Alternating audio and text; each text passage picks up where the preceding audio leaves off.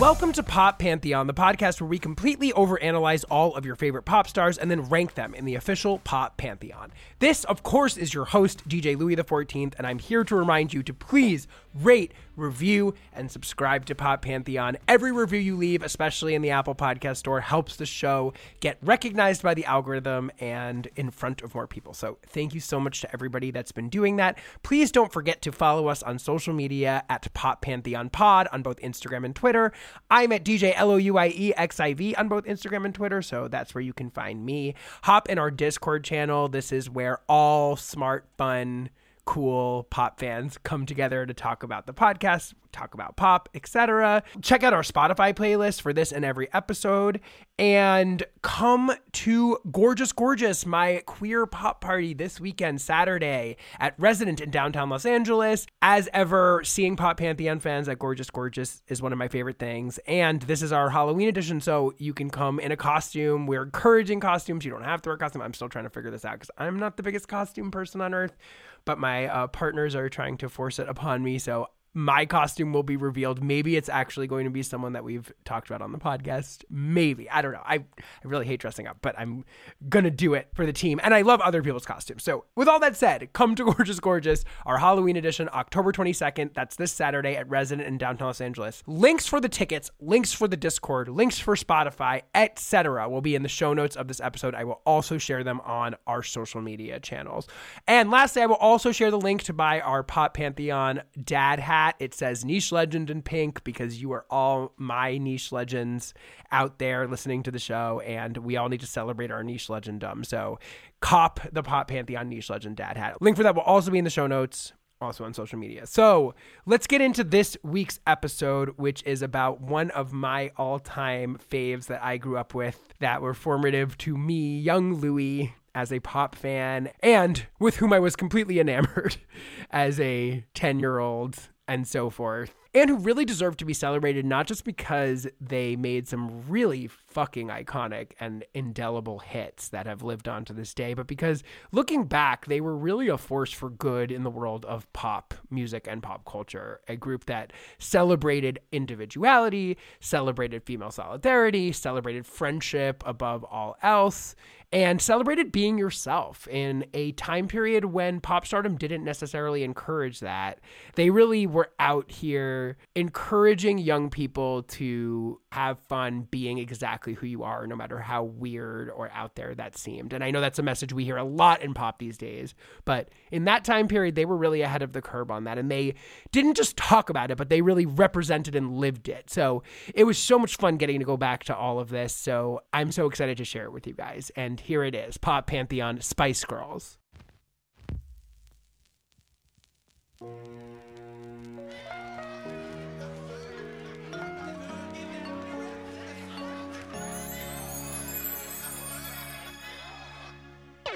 22 months. That's the time that elapsed between British supergirl group Spice Girls dropping their debut single, Wannabe, in July 1996, and May 1998 when Geri Halliwell announced she was leaving the group, effectively ending, for all intents and purposes, and we will get into forever later, the group's storied initial explosion into the pop stratosphere. I start here because I think it might astound you, as it did me, to remember this fact, considering just how large Spice Girls' legacy looms over popular culture.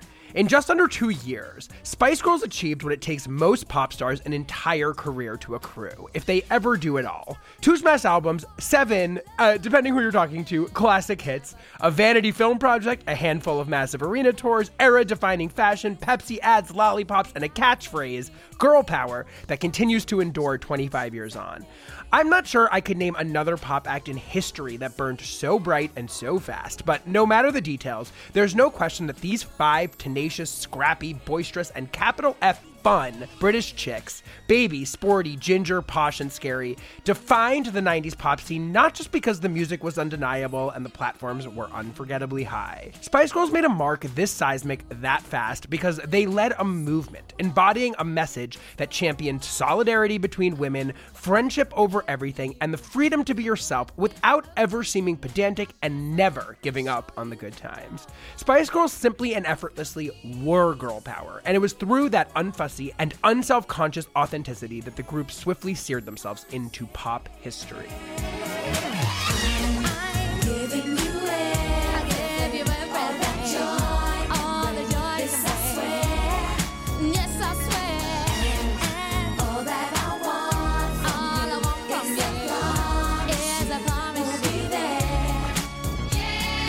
Spice Girls were formed in the mid 90s by father and son duo Bob and Chris Herbert of Heart Management, who sought out, quote, five strikingly different girls who were streetwise, outgoing, ambitious, and dedicated, to form a girl group that could compete with the hugely popular boy band wave then consuming the UK.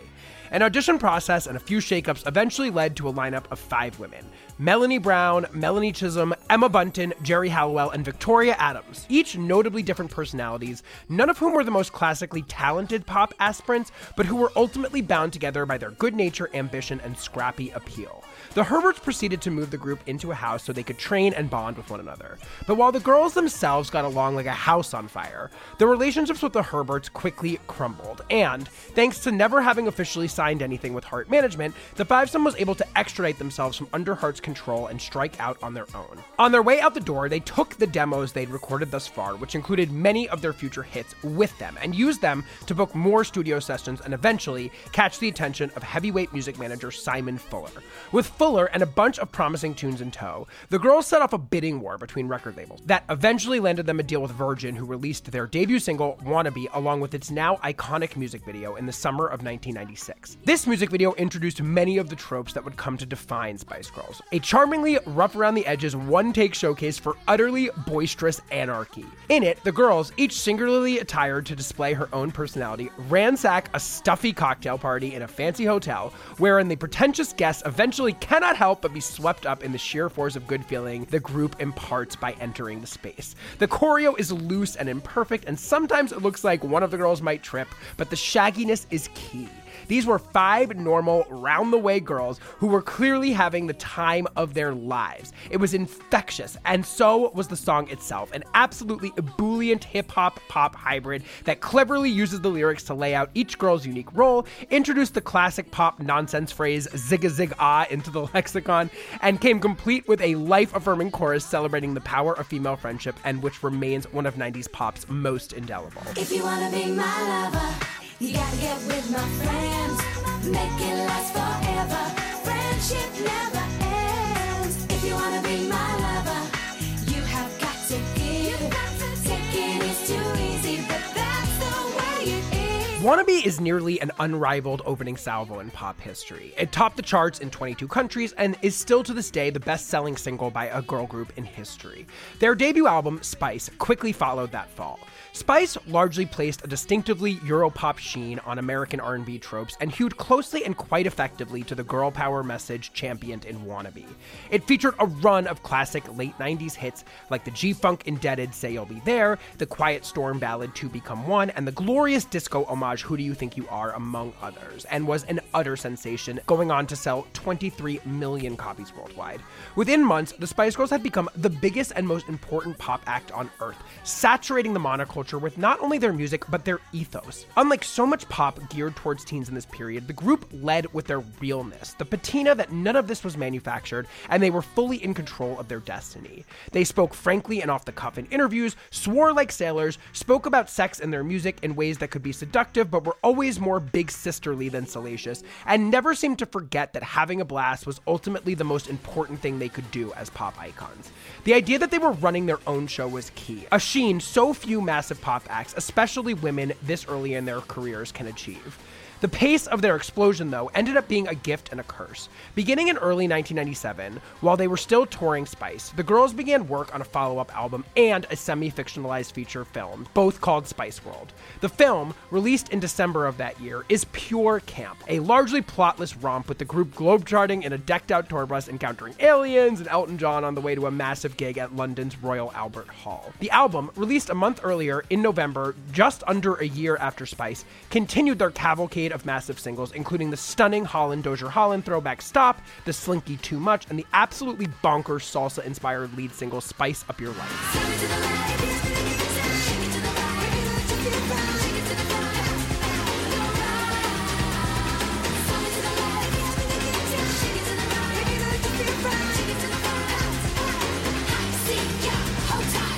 Spice World, both the movie and the album, Spice Girls were on top of the world. However, a backlash, based partially in their myriad commercial endeavors, which included everything from stickers to dolls, but perhaps more based in just sheer overexposure, was beginning to foment. Internally, too, things were beginning to come apart.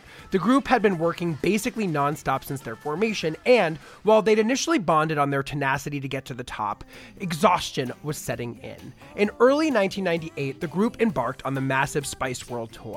However, things quickly devolved, and the group's global dominance came to a screeching halt when, in May 1998, mid tour, Geri Halliwell abruptly announced her departure from the group, citing exhaustion and disillusionment. The foursome completed the Spice World Tour and then went on hiatus.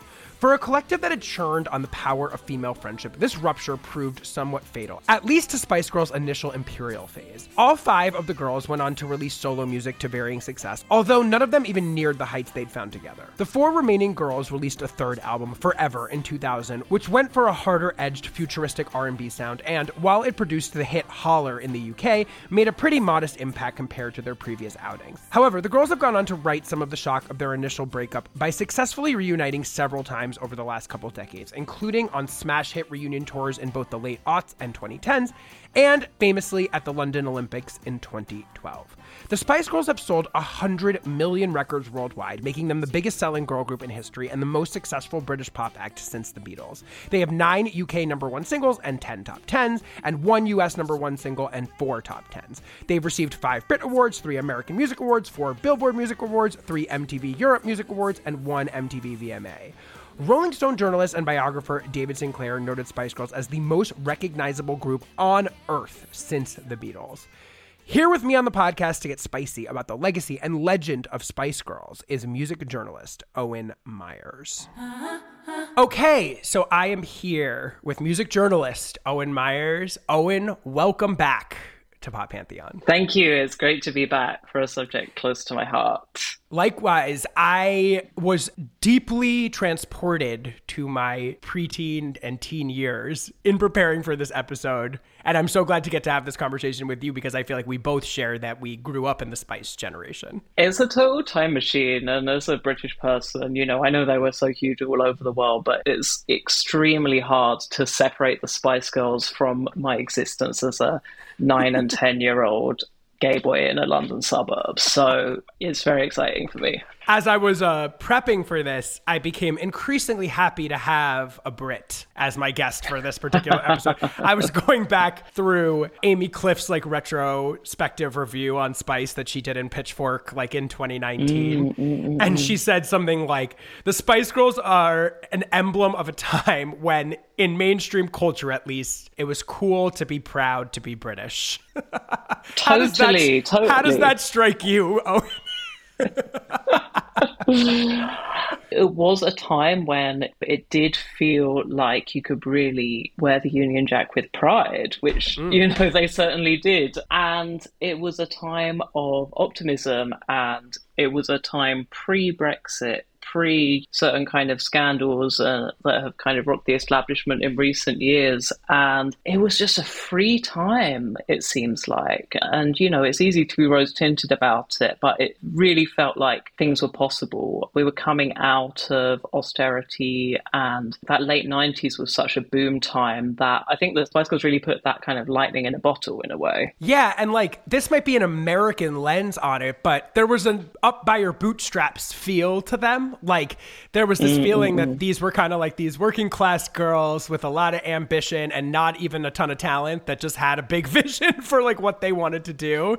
And they achieved it. And that was part of like the magic of the entire phenomenon, I feel like. it's that very British thing of like have a go. Like the worst thing you can Right. do is fail. And I think that is exactly what they represented. They weren't classically trained. They had had some sort of stage training, but they weren't by any means like Celine Dion level singers or Britney level dancers or anything like that. And they had this infectious personality, which translated mm-hmm. to their personas as well as their music, that really managed to capture a zeitgeist in a way that pre digital, it was just complete domination. Absolutely. And what a delightful group of artists and performers and pop cultural figures. I mean, I was obsessed with them in the moment, as we talked about earlier, but every time I return to this and I return to the music and I return to Spice World and I return to interviews and what they were just doing in the culture, I remember anew just what effervescent, authentic delights they were as individuals and they were as a group of women with great chemistry who really complemented each other and who felt like real bastions for like what their mission statement was, which was that friendship and especially friendship between women is like the most important thing you can have in life. And they really walked the walk on that. They represented that every minute you see them, both in the music, but also in the way that they just presented themselves was representative of that ethos. I think they weren't lofty, you know, they weren't hmm. from another starry tier. They seemed like a gang that you could plausibly be a part of. And I think that is really, really exciting. And I think it really worked for them. You can see that in all the in the interviews that they did. They had this infectious feeling and every room they walked into became kind of transformed and like hmm. touched by a little of that chaotic mm-hmm. pixie dust that they had. Chaotic is a really good word, but chaotic in Yeah. the best form of the word, not in like the Trumpian form of the word. the other thing that felt really notable to me, especially going back through it all this time, is that the phenomenon was so short. Like they made Yeah. such a huge impact on culture and on our generation in essentially two years. We will get to forever, and it's post whatever reunions and forever. Mm-hmm. I can't wait to have a brief moment on that one with you because what a depressing album. But It's kind of not a real Spice Girls album. it's not canon. I put that in my notes. I was like, this is not canon. This is not canon. Like getting leftover Rodney Jerkins beats from Invincible or something like that. It's whatever. But the true phenomenon of it between Wannabe blowing up in 96 and Geri leaving the group in early 98 is essentially two years. And yet, they Yeah. still feel like one of the superlative pop acts of that time period. And that's impressive in and of itself. But another thing that that made me think about was what it means for their legacy. And we can readdress this at the end of the conversation that we kind of have them frozen in time, mm-hmm. forever notwithstanding. We didn't have to go through 20 years of musical evolutions, tried and failed attempts at maturity.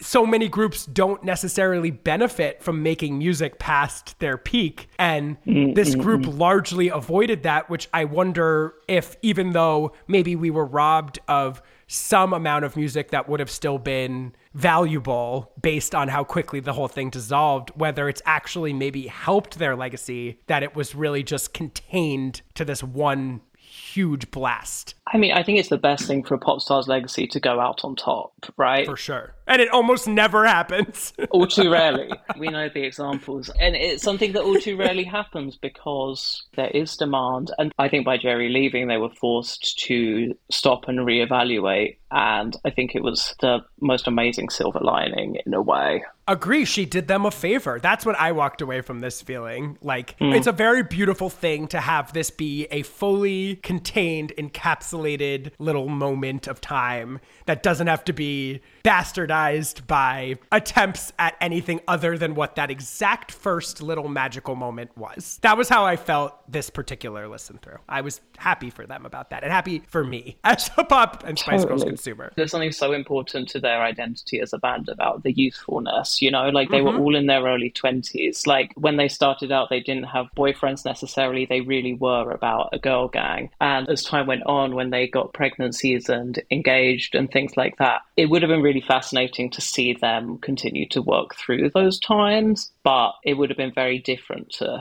who we know and love. Totally. I love the chaos thing because that's so true. If you, and let me tell you, if you go back and watch Spice World, fucking chaotic as hell. That is one crazy weird movie. I don't know how Honestly, they got that almost made. an avant-garde film, like non-narrative, Surrealist, like- Dadaist. Yeah. What is happening? Aliens. It, it was insane. Like total fever dream. Oh my god! And now you've done it now. Geri, go and say something to Say us. something. Come on, say something. Good, Geri. What do you want with us?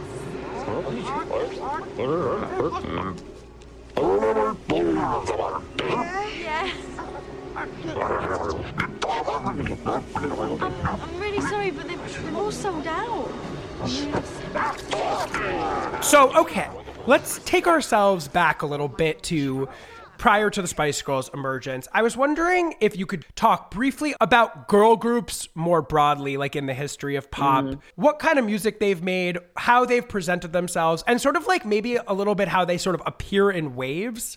What has that been Yeah. like historically in pop? I mean, I really think that as long as there's been popular music, there has been girl groups in one form or another.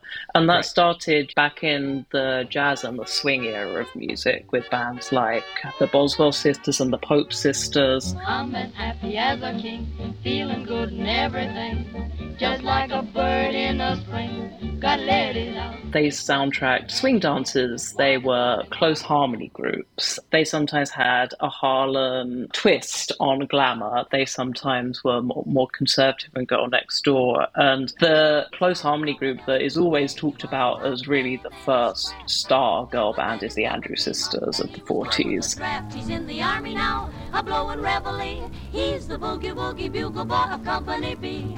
who were these American sweethearts during World War II, and they had a string of hits. They were demure, they were patriotic, and they were fun. They were always smiling. Very kind of clean cut girl next door, the girls that you'd want to have round for tea, right? Mm. So the girl group kind of started out as this slightly glamorous but fundamentally wholesome thing in the mm. 30s, 40s. And then I guess when the girl group really first exploded was in the 60s, which is the Phil Spector era of girl groups. There were bands like the Ronettes and the Marvelettes and the Crystals, which perfected the girl group harmonies.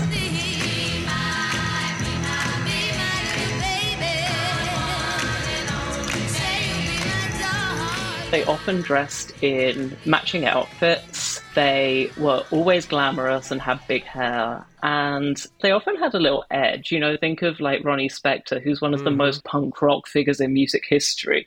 Like, complete badass, um, has the most unmistakable voice, right? When she sings Be My Baby, it's a song that can't be sung by anyone else, really. And she left this kind of indelible mark on pop culture because she was a member of a girl band that was quite fearlessly herself. And girl bands traditionally had a lead singer and the rest, the most famous example being Diana Ross and the Supremes, originally the Supremes and then became Diana Ross and and they were the most glamorous artists I think that I can think of from that period certainly with a string of hits on Motown and some of the most enduring pop songs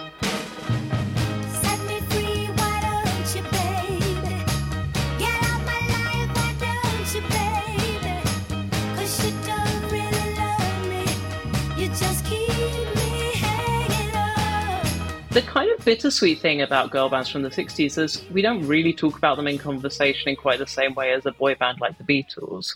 They're kind of remembered as like the definitive band of that period. And, you know, in many ways, rightly so, because they were singular. They really informed our current idea of what pop music is. But I think that the girl bands had a lot to offer as well in terms of authorship and in terms of pop inventiveness. And they didn't always write their own songs, but they brought such magic and personality and craft to the art of pop that I wish we talked about sometimes the girl groups a little more when we thought about 60s music. And particularly like one of my favorite bands from the period, the Shangri-Las, mm. who were this four piece, there's two pairs of sisters from Queens. And they were the most badass girls that you can imagine. And they sang about dating boys from the wrong side of the tracks and their songs had the sound of motorbikes tires screeching and glass breaking. Listening to their songs felt like pop magic, but it also felt like you were swept into their twisted,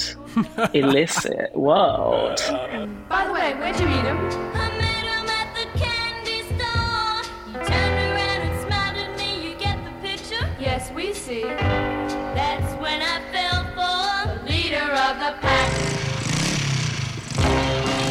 And I think that is one of the best things that a girl band can do is to hmm. make you want to feel so powerfully like you want to be part of their gang, to create that world that just fizzles with electricity and is transportive. And you might have the most humdrum life, but to listen to one of those songs can, at its best, make you feel completely transported. So I think the 60s really helped to kind of establish what a girl band can do. And there mm-hmm. was an explosion of them. But oftentimes they were singles artists, right? Mm-hmm. Like these weren't really album artists. That kind of started to change a little as we moved into the 70s with some of the disco girl groups like LaBelle and Sister Sledge and the Pointer Sisters.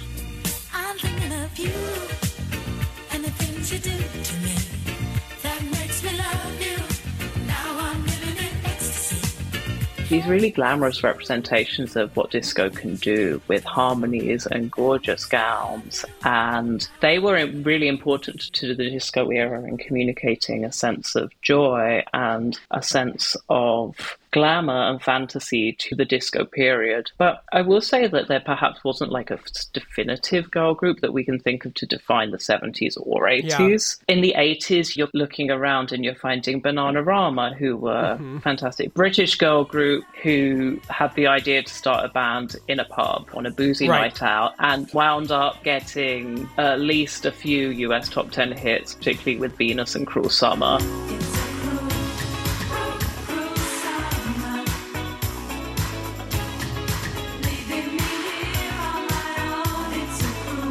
Had a little of the girl gang thing. But I will say the girl group kind of waned until the early 90s. It was a little on the back burner until the explosion of R&B and hip hop girl groups in the early 90s like Salt and Pepper.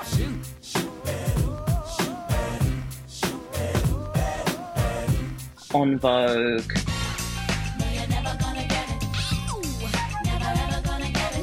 TLC,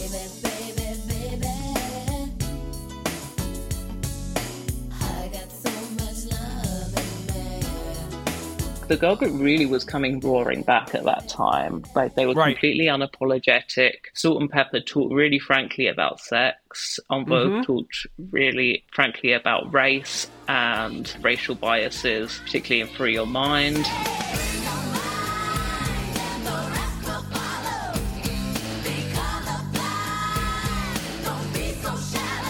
There was smaller girl groups like Brownstone and SWV that were having big hits. There was Jade. The girl group, particularly in American hip hop and R&B, had never been stronger, but it hadn't quite found its pop equivalent. At least until Right.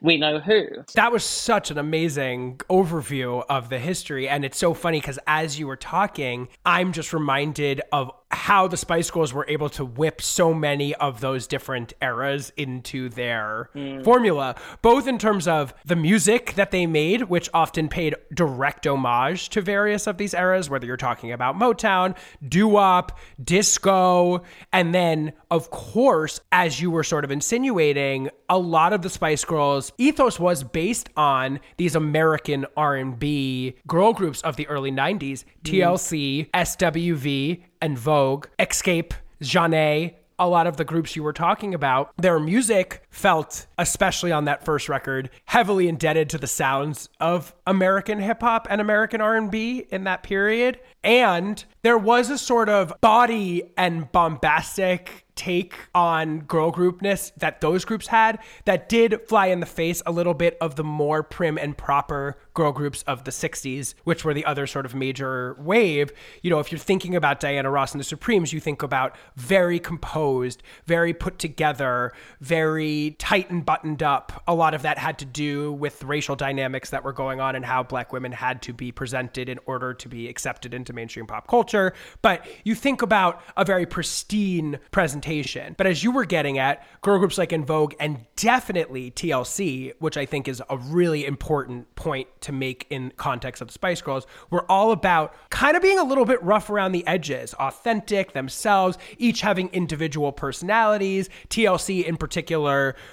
they each played an equal role in the group. They each had a distinct vibe, crazy, sexy, cool, whatever you want to call it. So it wasn't like Diana Ross and the Supremes where this was like centered around a single star. It was about, as you said, the gang, and each one had a different role to play in it, and their personalities were almost the most important part of the formula. As you said, wanting to be part of their friend group and making sure that their personalities individually and as a group were very clear on these records. And I feel like that ethos was incredibly fundamental to what the Spice Girls were getting at or what their foundational principles were. Totally. I think they're really kind of spiritual sisters in a way. Hmm. Like oftentimes I think the music of those hip hop and R&B groups, you can see a whisper of it. You can see the G-funk or the hip hop influences on the debut album, but really it's a more holistic attitude that's showing that times were shifting. And it's interesting that when the Spice Girls were advertised for like in the stage newspaper, the initial managers, they wanted a girl group that was not R&B and hip hop group read. Right. They were not all black members, frankly. Mm-hmm. Unfortunately, things are segregated or were to a certain extent, and they wanted to create a pop band, which meant that girls from all races that could appeal to white audiences. Mm. So let's talk about the Spice Girls themselves. And in thinking about that, what exactly these guys, father and son, Bob and Chris Herbert of Heart Management, are thinking about as they sort of conceive of creating this new British girl group. Like, what is their vision and how does it relate to everything that we've laid out before? Bob and Chris Herbert were father and son duo, and together they formed Heart Management. And uh, just a bit about their history is Bob Herbert had hit on success with an 80s pop duo called Bros.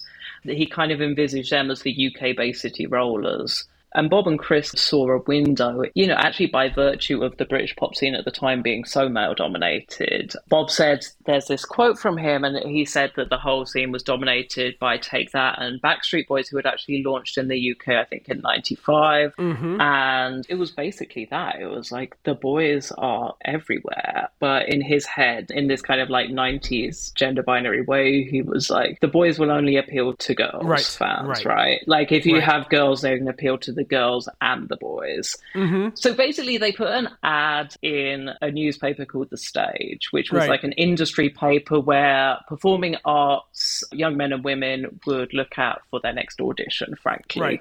The mm-hmm. girls, apart from Geri, had all had some kind of basic performing arts training, and there was this ad in early 94 in The Stage. They were looking for streetwise, outgoing, ambitious, and dedicated women that were under 23 for an all female pop act. Yes. There was some kind of addendum which said must have the ability to sing and dance. but I think that's so. An afterthought.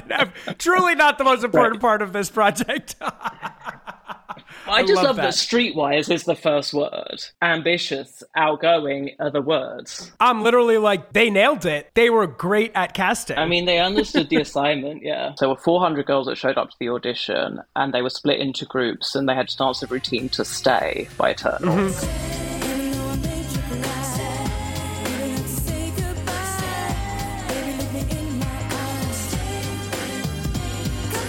So th- that was like the blueprint, this pop, slightly hip hop, Right. but it was a British twist on it. It Right. felt like from the start that it wasn't trying to have them do SWV. you know, Hold On or SWV or one of one of the big hits. It was a slightly like London streetwise thing that they were tapping into. Right. So they end up with five women. How do we end up with Victoria Adams, Melanie Brown, Melanie Chisholm, Geri Halliwell, and Emma Bunton as the final Spice Girls lineup? Well, um, as I say, there were 400 girls that showed up to the audition in London. That mm-hmm. was then whittled down to a second audition of around a dozen, 10 to a dozen girls, and they included Mel B, Mel C, and Victoria. Geri had missed out on the first audition because she was overseas. It may have been during her stint presenting on the Turkish Let's Make a Deal. Where she was a hostess at the time. Anyway, Oh my God. So Geri has this I did not know this. amazing like gift of the gab. So she calls Mm-hmm. up, she's seen the advert and she calls up and says, Oh, are you still looking or have I missed it? And they say, Come down to the second audition. Great. So then Geri's in there. And Geri's actually said since if she'd arrived as one of the 400, she doesn't think that she would have had a look in because Mm. Geri will always be the first to say that she's not a classically trained singer or a Yes. Right. The story that I always love is Victoria didn't really know any pop songs, so she sang Mein Herr from Cabaret, which is just the most surreal thing to think ah! about. Oh Victoria's that's- Liza.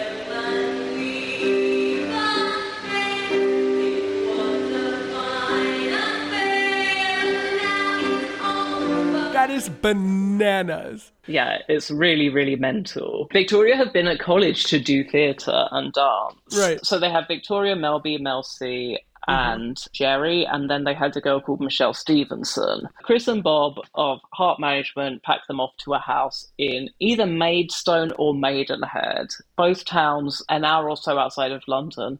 Right. No one seems to remember which one it was Sure. because they're similar names. They moved into this house. The five of them set to work, but they also set to work on getting to know each other, right? Mm-hmm. Like these were four girls that were normal girls. They went out, they drank together. One of them said they only knew what three meals were. They ate one of three meals. They ate burger, they ate fish and chips, or they ate a curry, and that and that was their diet. How British. I mean, these were girls that they were dead broke.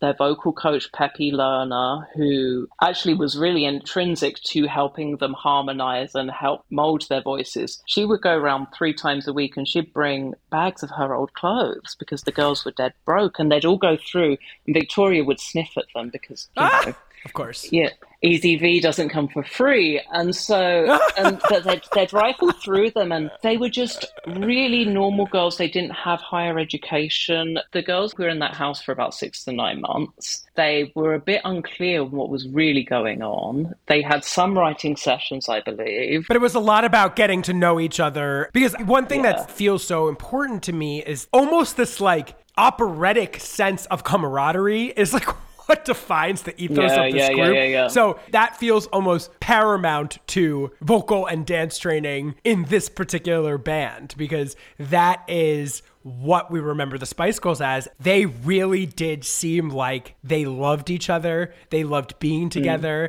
They made each other laugh. They really got each other. There was true deep, meaningful friendship between them. So that's very interesting to me that that value was sort of in place from the get go in this project. It was summer camp, you know? Right, It really right. does seem like it. It was like a mix of summer camp and a university dorm. And the one that didn't fit was Our girl Michelle. It was Michelle. It was Michelle Stevenson. You're right. You're right. So Michelle, Victoria said she spent more time on the sunbed than, than Right. she did with the other girls. Right, because the other thing was the four were extraordinarily ambitious. And I feel like that's a really important mm. key to this. They really wanted this, like big, big, big time. And that Michelle was the outlier here, not because she lacked talent, because as we said, none of them are really here because they're like the best at anything, but because she lacked the ambition. I think it takes a really special kind of person to be willing to be broke for six to nine months and to live Oh, in a house with Yeah. no, uh, not particularly a, a glamorous house with no guarantees. There was no contract. This Oh, was wow. something that I'll circle back to. There was no contract, and the girls kept asking for a contract because they needed that stability and Mm. reassurance. At some point in this time, Michelle dropped out. She was briefly replaced by a girl called Abigail, Mm. who then left, I think, because she had a spot at nursing school. Mm-hmm. And then Chris and Bob were racking their brains, and Bob remembered that he knew a woman called Pauline Bunton, Emma's mum, and he remembered having met Pauline's daughter and her being really talented. She'd gone to the Sylvia Young School, which a lot of pop stars have been to over the years. And so Emma had been at Sylvia Young. She'd had some small parts in British soap operas like EastEnders. Give us your money.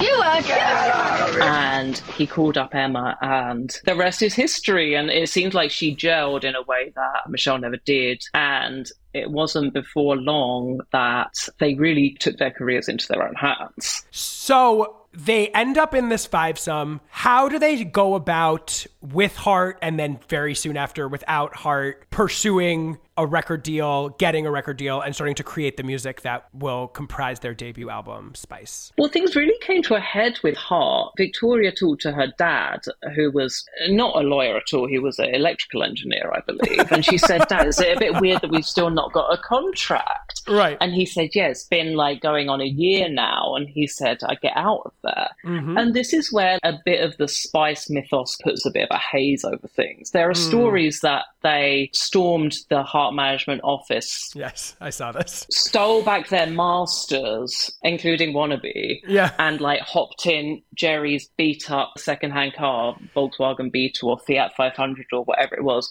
And that they jumped and they were straight up on the motorway to meet with Elliot Kennedy, who had helped Right. to craft some of the songs. That's a perfect Spice Girls anecdote because even if you think about how we first meet them storming through and making hay of a formal party in the wannabe video, there's something Right. perfectly Spice Girls about that story of them storming into the manager's office and stealing the I mean, demos back. gorgeous, yeah, um, amazing, like so glamorous to think you'd storm the office, put your foot down. I don't know if that happened. I think they just gave them the slip at Right. the end of the day. The benefit of having no contract. The benefit of having no contract, I don't necessarily believe that Wannabe have been written at that point. I believe that they Oh, got okay. some sketches of songs. That's myth. I think part of their frustration was that their music wasn't actually progressing in the way that they felt. Mm, and they kept hearing this name being bandied around by Heart Management called Elliot Kennedy. Mm-hmm. He was a songwriter and producer who had just had a huge number one with Take That Everything Changes, the title Mm-hmm. track from their second album.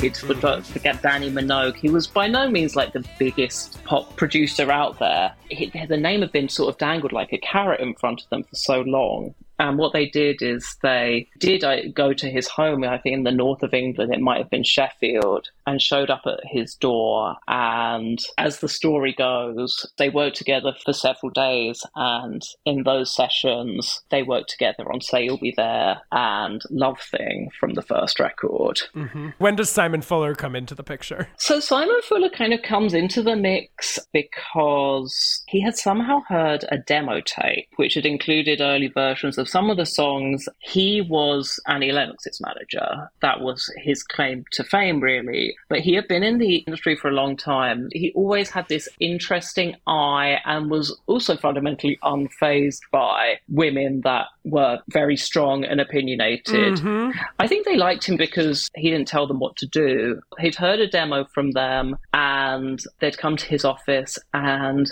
from interviews he's given, it sounds like he was enchanted by them. Like he just really thought that there was magic. Mm-hmm. There's something about the five of them and how they stuck together from the beginning that felt like almost like a protective barrier to them against some of the misogyny and like over sexualization that sometimes men in the music industry can put on aspiring young women. And I'm not saying they didn't experience this at all, but how many young women's yeah. careers feel like they're defined by older men attempting to control them, to control how they present their bodies, control how they sell their sexuality, whatever that is. And they never had that vibe. And I always thought to myself how much of that had to do with them almost forming this group that protected one another from that. Like they really formed this union that allowed them to both skip some of that and retain their integrity and their own ethos and point of view as a group in a way that I think a lot of young women entering the pop space don't have the ability to do on their own. They don't have that kind of protection. So there's something in that that allows for a deeper cut to what girl power is and what the entire ethos of the mm-hmm. band's output was, which is that they did look out for each other and they did protect each other. And I think the addition of what you're telling me about Simon Fuller feels pertinent here. Like this band, unlike a lot of young women who are entering the pop space, had the permission structure, protection, support in place to really be themselves and present a kind of different version of pop womanliness than we are used Yeah, to yeah. we're used to young pop stars selling to us or being sold to us as so that feels like a, a very critical aspect of this is that they had each other and that they had the support of this manager that supported them in that endeavor Yeah. so they're with fuller as you said, they've worked with Kennedy on a series of demos. Let's talk about how they get their deal with Virgin and then what the creative process is like finishing creating the songs that make up their debut record, Spice. they had a showcase and there was a label bidding war for the band. Mm-hmm. Virgin were really actively pursuing it. It's really fascinating to unpick how they made their record because so much of it seems like happy accidents, which mm-hmm. is so like in keeping with the rest of the band. Well, none of them are like traditionally trained songwriters or, you Yeah. know, they're not like sitting down and plucking things out on the guitar. They're not Taylor Swift. They're not Joni Mitchell. They're, they're not even Madonna. And the fact that I got looking into this was that they were super passionate and ambitious and wanted to be deeply involved in the process of creating these songs. And as we mentioned, mm-hmm. some of them happened with Matthew Rowe and Kennedy. And then the other major producer that comes into the mix, I think maybe post signing the record deal, is this guy Absolute. Totally. So Absolute was, I believe it's a duo of two guys, Paul Oh, Wilson sorry. and Andy Watkin. But they go by Absolute, like kind of as this entity, and they worked with Spice Girls on Say You'll Be There, Love Thing, and Last Time Lover from the first record. The other really important guy to crafting the sound of the first record is this guy called Biff Stannard and he'd had a chance meeting. This guy, Biff Stannard, he was the boyfriend of a guy called Tom Watkins, who managed E17 and had mm-hmm. previously managed Pet Shop Boys. Mm-hmm. So Biff was always around these kind of pop boys and had started to produce himself. He had done a song for E17 called Steam, which was the title track of their second record. You bring the body and I'll bring the And so this guy, Biff, is walking through a London recording studio one day and he's just had a meeting with Jason Donovan and Mel B accosts him ah, and I love all this lore, and like everything is like a scene from Spice World. Like, like every single thing is like so perfectly them that it Well, almost is unbelievable. I mean, it's so that. I mean, and the story goes that Mel B jumps on his back and she says, "You've got an ass like a black man," and they just both start cracking up. it's like at once it's too perfect to be believable, but also I can picture it perfectly clearly in my mind. Who knows? I mean, there's sometimes a little bit of the myth making here, Sure, but sure. it is the kind of thing that Mel B would do. So Mel B drags him in to meet the girls, and they get on like a house on fire. Uh-huh. So they're hanging out in the studio, and he notices that in conversation, they must have gone a bit loopy by this point because they've Sure. been spending so much time together. But they keep saying this in joke, zig a zig ah to each Right, other. That's the sure. story kind of as a stand-in for something rude or like a little je ne sais quoi. So he Uh-huh. thinks, oh, brilliant. Yes. And then within two days, as the story goes, they write Wannabe. Yo,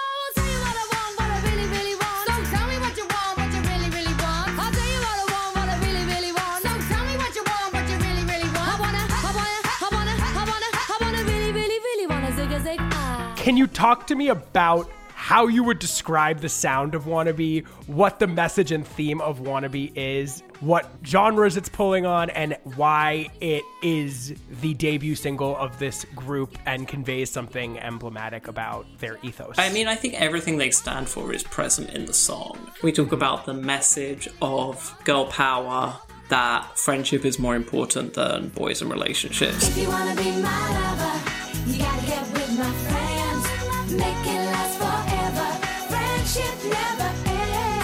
We talked about the individuality of all the members who are called out by name in the song. So here's a story from A to Z. You wanna get with me? You gotta listen carefully. We got M in the place who likes it in your face. You got G like MC who likes it on a easy V who doesn't come for free. She's a real lady. And as for me, how you'll see. You have the sense of fun and anarchy in this glorious earworm, Zig a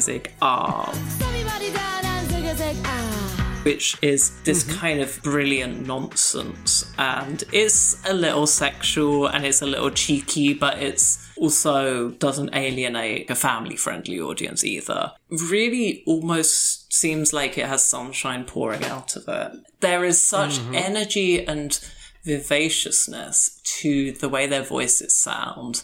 The way that on the pre chorus, Geri and Mel B trade, tell me what I want, what you really, really want, so tell me. It has a playground chant element, but there's a sophistication and snappiness that gives it an R&B edge too.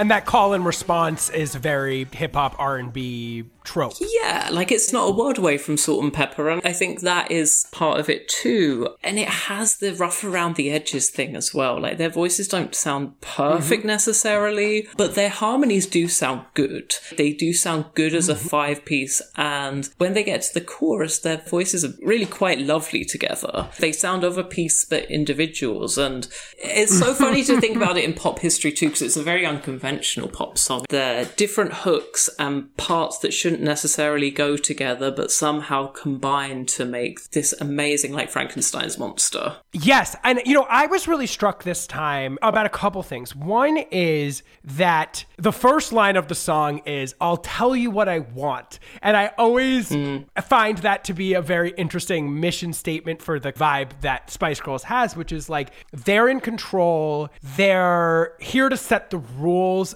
of engagement for their relationships with men. Mm-hmm. And they're always here to say if you can't meet these specific standards i'm very happy hanging with my girls. Like that's very much like the vibe of so many spice girl songs. And especially on this first record it's a theme they return to often. It's like if you can't clear this bar mm-hmm.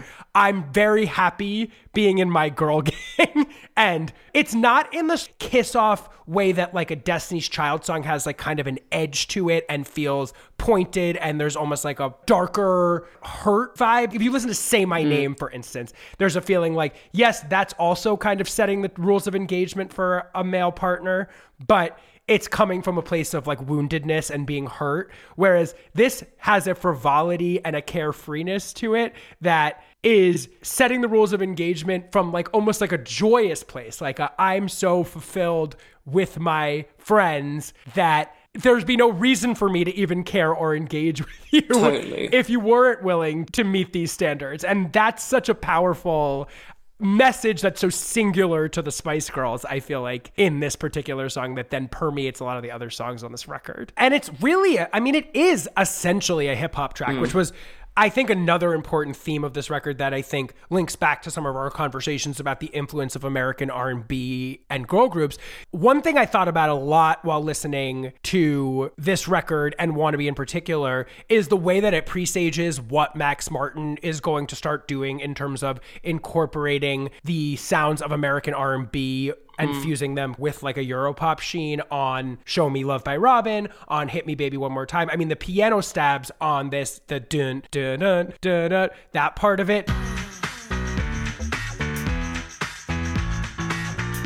Almost sounds like it's presaging the dun dun dun part of Totally. Hit Me Baby One More Time and this sort of fusion of R&B with this Europop sheen also defines Wannabe. Because Wannabe almost in a certain sense the beat of this could be like a Coolio party song. A little bit of like rolling with my homies or fantastic voyage or whatever.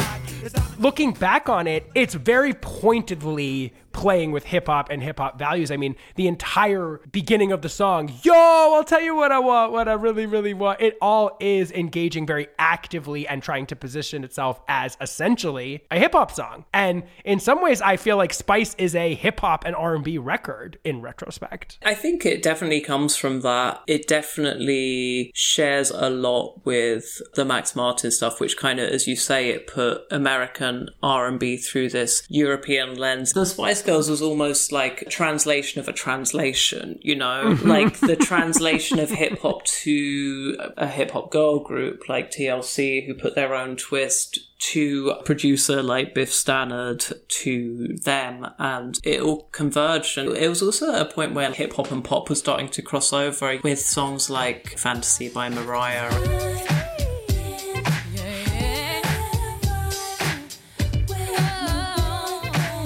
And as you say, big chart hits from Coolio and Warren G, and that the rules were kind of mm-hmm. starting to disintegrate, and there felt like it was a lot of room to play with those sounds. The other part about Wannabe that is like intrinsically tied to its arrival and its explosion and the Spice Girls explosion is the music Yeah. video, which is a classic of the genre. Can you talk a little bit about what's going on in the Wannabe video? Well, in the Wannabe video, on the most basic level, the Spice Girls arrive at a very fancy hotel, which in fact was a hotel that wasn't in use, that they assembled and filled with extras. And the Spice Girls Yeah. arrive at this hotel, they taunt a haughty family that are emerging from a limousine before invading the lobby. Emma scatters the papers of the maitre d' or the greeter in the lobby. Yes. They proceed to kind of infect and invade the hotel and this refined cocktail party with this anarchic energy that finds them dancing with posh ladies out for cocktails. It finds them canoodling with mm-hmm. men in tuxedos. And there's an amazing choreographed scene of the chorus on the steps of this hotel in King's Cross. And it is this perfect three and a half minute encapsulation of them arriving, making an indelible mark, and then in the space before you've hardly blinked, they are leaving and hitching a ride on a passing bus. Mm-hmm. And it is just the most incredible encapsulation of what they are all about. There is performance there and there is clear skill to the way they're performing. Their identities are all very defined from Yeah. Posh Spice Gucci dress to the Mel C sportswear to Geri kind of vampish, Mm-hmm. glittery outfit she wears, Leotard. the leotard and the platform boots, and mm-hmm. it just does it mm-hmm. all. I mean, the video, it was kind of marketed as they'd really crashed this hotel. They didn't, but it was filmed in one take. They had to run through it, I think, seven or eight times, which still doesn't seem like a ton. It still had this air of being unstudied and Yes. it wasn't perfect. Geri's like kind of looking behind her to make sure she doesn't trip, and it's, you know what I mean? Like, Geri teetering on the heels Geri's is a really teetering important part and, and then video. like Posh is Yeah. like running in the heels and it was so refreshing. The video premiered on cable music channel called The Box in the UK in March. Mm-hmm. Which was kind of like a mm-hmm. test run to mm-hmm. see what the appetite was, and the music video soft launched, the phone lines lit up, and it was this amazing, like, galvanizing thing of even though the song didn't come out for a few months, there was already this slight electricity about them and the curiosity, which was mm-hmm. really smart. They really became figures of curiosity that were being written about a ton, Yeah. and Top of the Pops magazine, a spin off from the popular TV Yeah. show in the UK, was the one that gave them Yeah. the nicknames. Oh, Baby, okay. Sporty. And that was right after this? That was after Wannabe. I think it was between Wannabe and Say You'll Be There. Yeah. Yeah. I mean, it was a very irreverent magazine. There was illustration, their heads were on spice jars, like you'd find in a spice rack. And they Yeah. illustrated it as like ginger Right. spice and sporty spice. And, and it was funny. And it kind of came from there. And the girls very smartly adopted that and ran with it because Mm-hmm. it kind of did speak to their character. So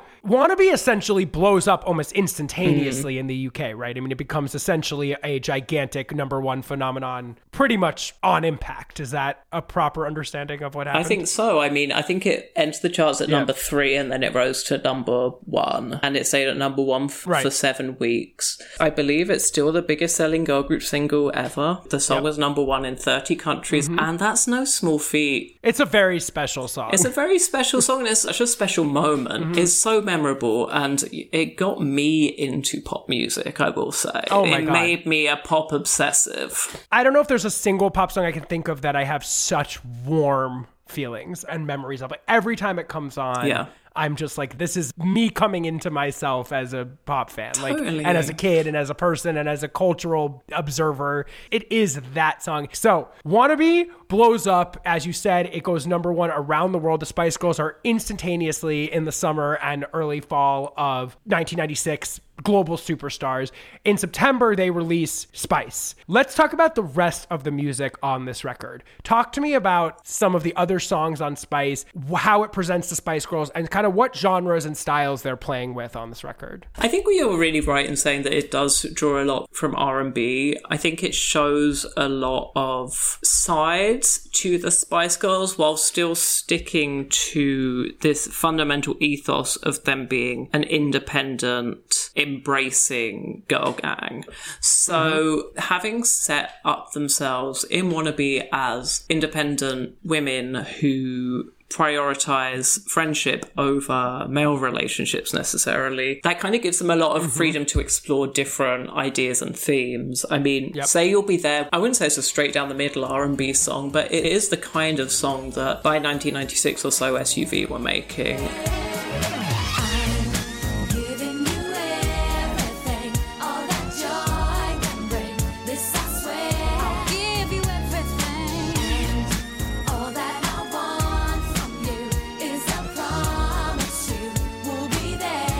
it has a slinkier edge that showed that they weren't mm-hmm. afraid to lean into sexiness, particularly in the video where they're all in these kind of fantastic superheroic PVC outfits. And that mm-hmm. mixed with the G funk slash R and B. Synthesizer noise. Yeah, totally. That like Dr. Dre siren synth that's you can recognize from The Chronic.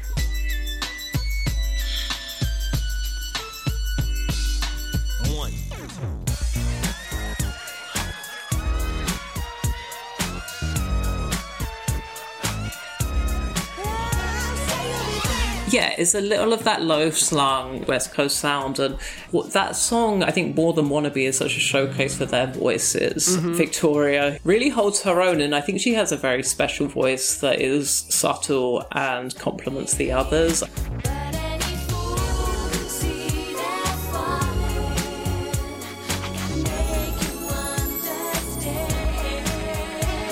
Understand. Mel C is unveiled and Say You'll Be There as a powerhouse that is mm-hmm. probably the one of, if not the strongest singer of the group. On Say You'll Be There and other moments on the album, she has these joyful ad libs that are so memorable and transform a song, like in its final chorus, into something that explodes with euphoria by the end.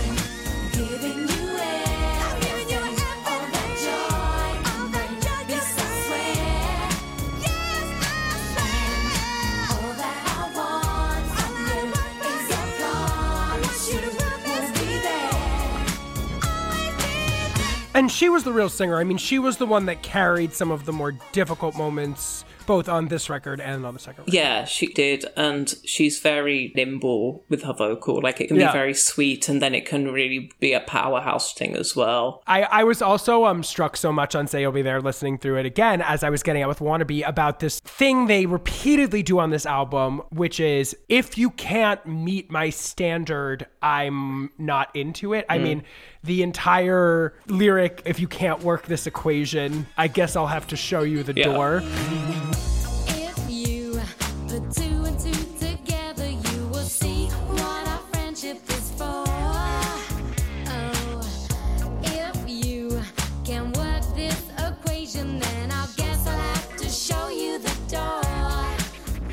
There's this very self possessed vibe to them as young women that feels very different than a lot of young female pop stars were being presented to us in this particular period. And I kept thinking to myself, is Say You'll Be There about a man or are they setting standards for each other in their female friendships? Like I think that can be sometimes unclear on this record. I think that's really I thought this yeah. time I think it can be both. Yeah, hundred percent. maybe the song isn't about setting standards in a romantic relationship so much as sort of saying like here's what it takes for friendships to work. And i think that that would be a very spice girlsian take on that concept. No, I totally agree, and I love what you say about having everything be on their own terms and unapologetic for being complex or mm-hmm. for being individuals or having rough edges. And yes to become one, which is like a very beautiful ballad. They're mm-hmm. still mm-hmm. able to give an edge to it with the safe sex message where Emma sings Be a mm. Little Bit Wiser, Baby, Put It On, Put It On, which is really not nothing. And for a group with lots of young fans, fans from all different kind of Yeah. stripes, to have that message in such a mainstream song is, I just do not think you hear it.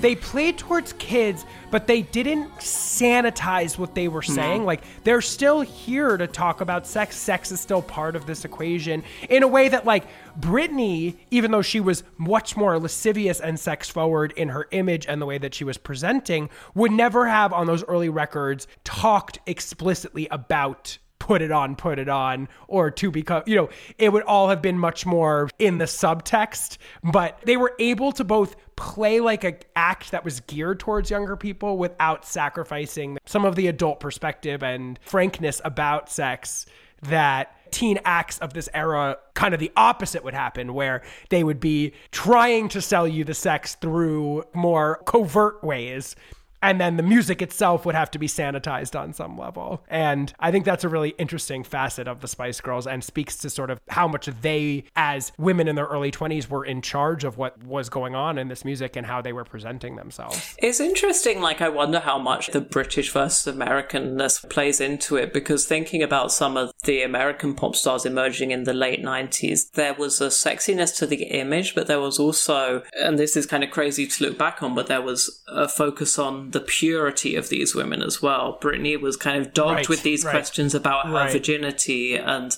women were expected to be seductive but also god fearing and pure.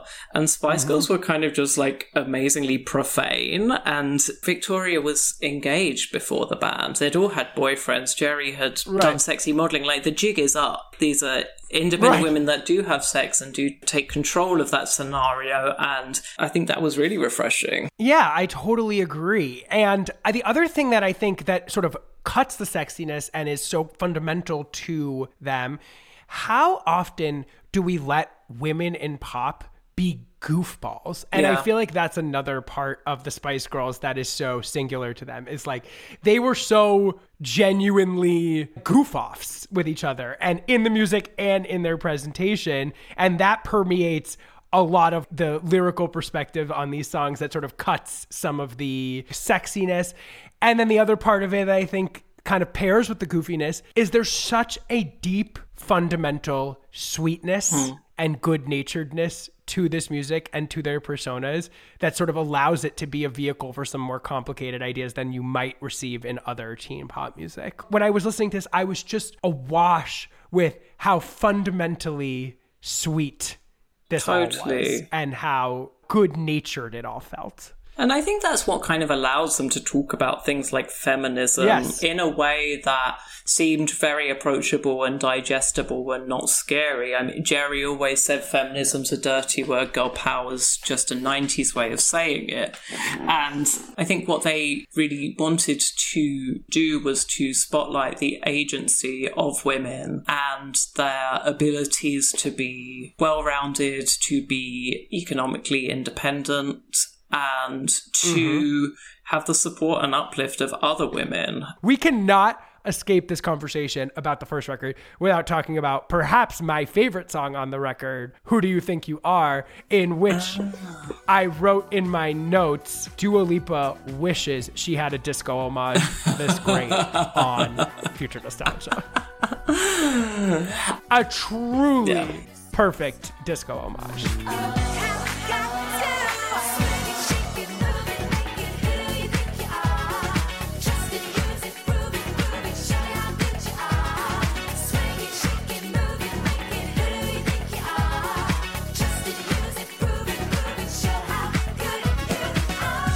A perfect disco homage that really is very smart and winking and funny. Oh my god. I think it is hard to make pop funny in the music. And I think the the, the sonics, the bounce and the squeak and the strut of that song is like you have springs in your shoes. That's how it feels to listen Absolutely. to it. And it was so canny of them to write this song because it's a song that's really about famous people losing touch with reality uh, and Yes, kind of calling right, out the right. diva ethos.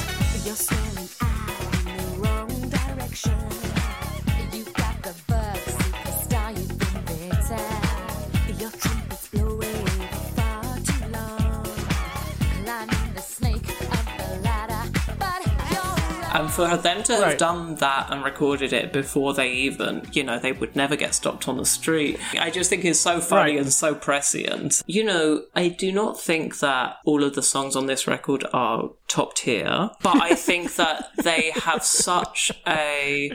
Name names, Owen. Name names. Ah! I think Mama is kind of a Saturn song.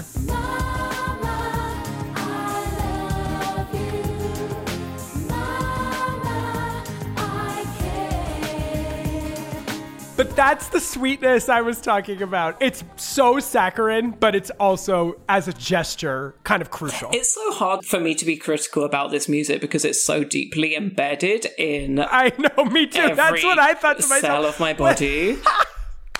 when I was listening to this yesterday, I was like, is this record perfect or am I just unable to judge it as anything but? You know what I mean? Like every minute of this is perfect to me because all of these songs are so deeply, Yeah. as you said, ingrained in my DNA. Even in its moments where I know the song is technically not that great. I think Mama's a great example of that. I'm still completely swept up in it. I wrote in my notes, this is against my will and better judgment, life affirming. I was listening to the record while I was cooking earlier in the week, and every song made me happy. For me, it's no skips. But if I step back and think about what we're really saying, which is that this is a record that is indebted to the R&B of the time, it's also indebted to this London hip hop pop of someone like Neneh Cherry.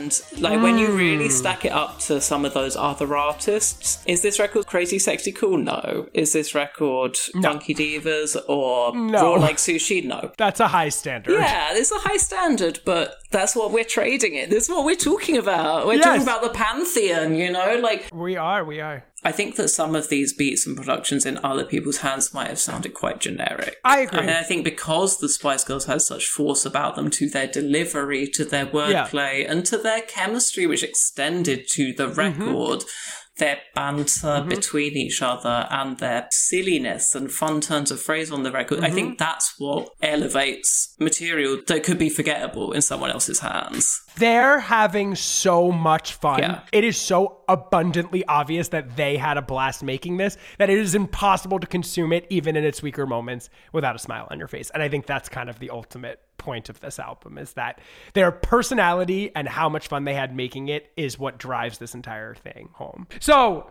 obviously, Spice is one of the most successful albums in music history. It has four UK number ones Wannabe, Say You'll Be There, To Become One, Who Do You Think You Are, slash Mama, A and B side release in the US. Wannabe goes number one. I believe Say You'll Be There goes number three. To Become One goes number four. I mean, this is just as big of an arrival as you can possibly have in the music industry. What is their success looking like? Like, how do you remember even experiencing it or now looking back in, in your critical eye? Like, how can we help convey what the size of this impact was for the listeners who might not have lived through it? My bedroom was very small, not much bigger than a shoebox, and one wall was closets, one wall was a window, and the other two walls had about six foot high Spice Girls posters on each one. One was a silver one, they were on a sofa, the other one was a white backdrop. This was not uncommon in the No, I'm right there with you. On the other side of the pond, Yes. I had one wall of my bedroom that was also covered, amongst others, but very heavily dominated by Spice Girls imagery. And I had the lollipops, and I had later the VHS of Spice. I mean, like, there was branding going on here. It was in every corner of my life. I mean, I forced my mum to buy Pepsi because there you had to collect 30 of these blue ring pulls and then you could send it off with a 4.99 and then you might get a CD of an unreleased song, Step to Me, that mm-hmm. they'd recorded for the advert or something. And we traded the photos. There were Spice Girls photo albums and we would Yes. swap the photos like they were baseball cards Yes. in the schoolyard. Which did you identify with? Like, who was your Spice Girl of choice? I liked Baby. Mm, that makes sense. What did you like? From what little I know about you, Aw, S- scary, one hundred percent. I wanted to be scary so bad.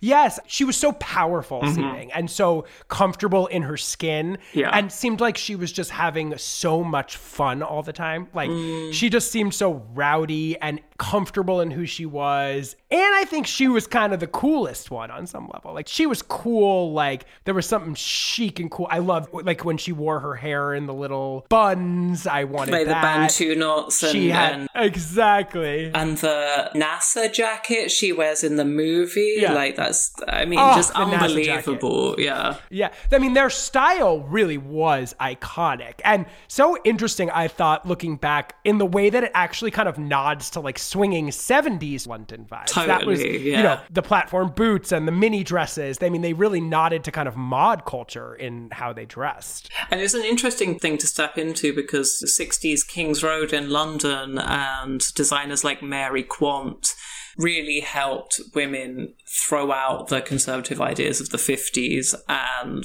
bring in this colourful short hemlines and maybe low plunging mm-hmm. tops and was dressing like women who were buying for themselves and not being bought for. And that kind of independence shows through and I loved the way they dressed. It all felt very mm-hmm. real to who they were. They all had individual style within this Yeah. aesthetic as well, which was really interesting. I feel like that image and all of it, they were real masters at capitalizing on the success of this thing. It loops back to what I brought up earlier in the conversation, which is that this was such a short amount of time. Mm-hmm. They made such a huge impact in such a short amount of time. You'd think back, given the amount of hits, given the level at which they're referenced as emblems of this period, that they were around for 10 years doing all of this stuff.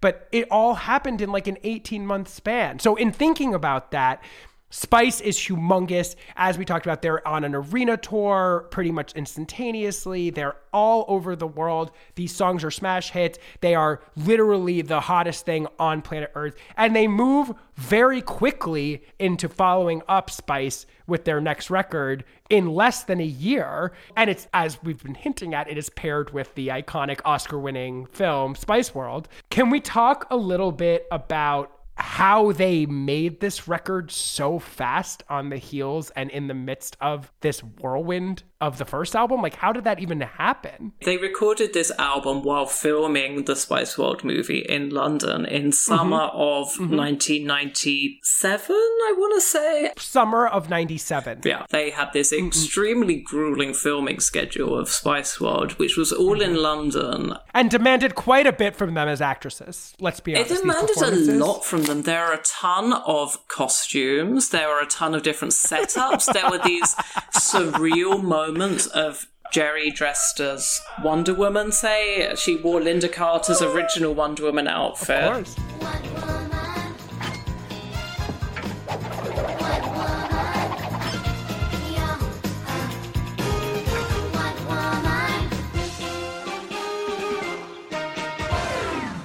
Girl power. Equalization between the sexes. Hmm. They really had to dig deep for these performances.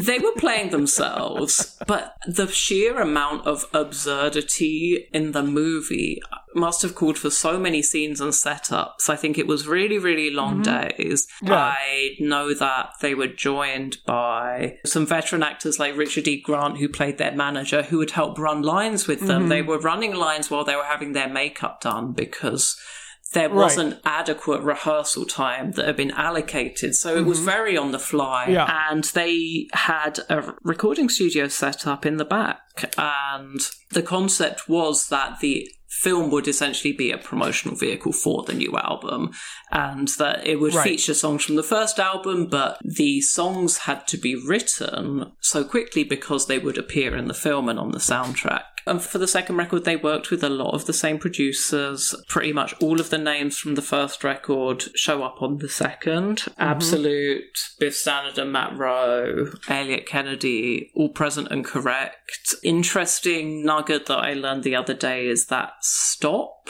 this kind of fabulous 60s throwback was written because it was aimed at their management because their schedules were so insane and they wanted to say stop right now thank you oh. very much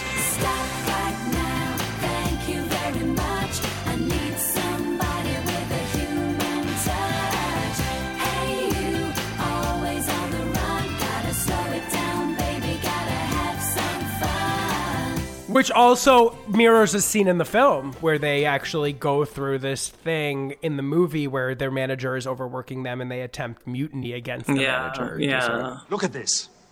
Front page news again. Suppose the whole lot of you have been drowned.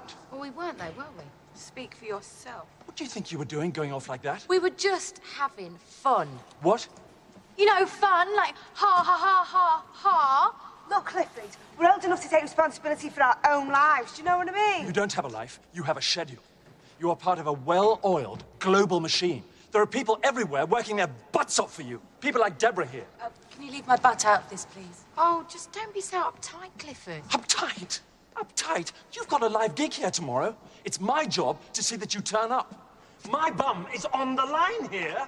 Could you please leave butts and bums out of this for one minute? Clifford, some things are more important than gigs, you know. Like what? Like self-respect and our freedom for a start. Yeah, and friendship. So what are you saying?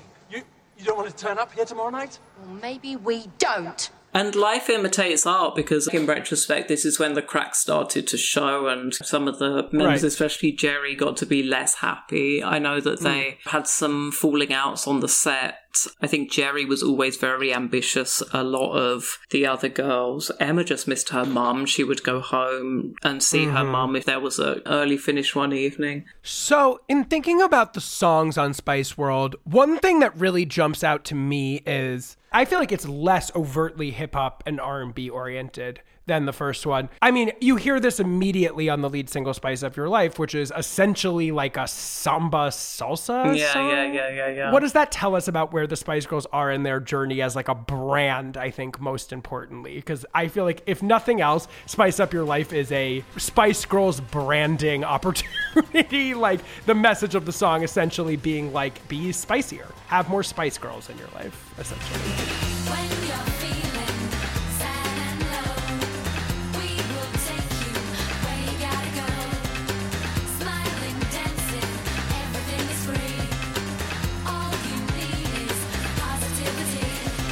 It's only about one thing, which is it to be spicier, and and it really doesn't make a ton of sense. It is clearly informed by the fact that they had been global superstars and were on their way to becoming a true global brand at this point. Yeah. The video shows them as these pilots of a, a spaceship slash hovercraft thing.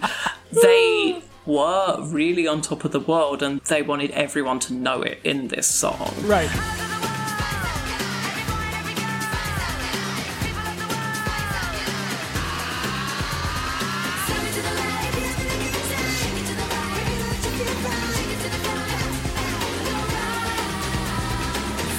I think there are some witty moments. I think there's some very playful moments. I think it tries to capture the absurdity of wannabe a little bit in the zigga zigga. Right. It has the la la la. And the way they trade parts on the bridge. Yeah.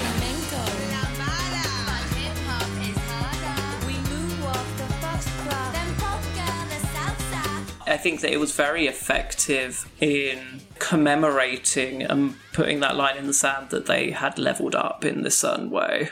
Yeah. I think the thing that runs through this record a little bit more, as you were sort of getting out with Stop, is almost like a Motown and soul mm-hmm. aesthetic. I mean, Stop, obviously, as you said, is a marvelous recreation of like Holland, Dozier Holland, Ashford and Simpson, Motown, You Keep Me Hanging On, Ain't No Mountain High Enough, Dancing in the Streets by Martha and the Ugh, Vandellas. I mean, talking about so good. talking about homaging girl groups that have Right. come before them. I feel like this song, more than almost any song in their discography. I mean, we talked about the TLC homages, but this song really directly directly nods at the most formative era of girl groups in history in a very overt way.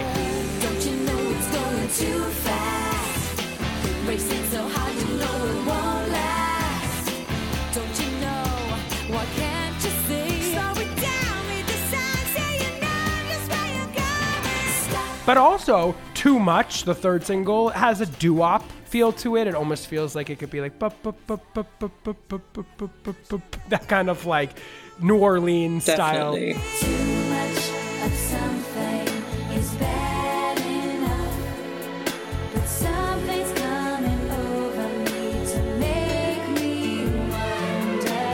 And the other thing that jumped out at me this time that I hadn't picked up before, just in terms of sort of the nods at classic R&B and Motown, is "Do It" has almost a Jackson Five "I Want You Back" feel to it. That's an amazing observation. It totally plays into that.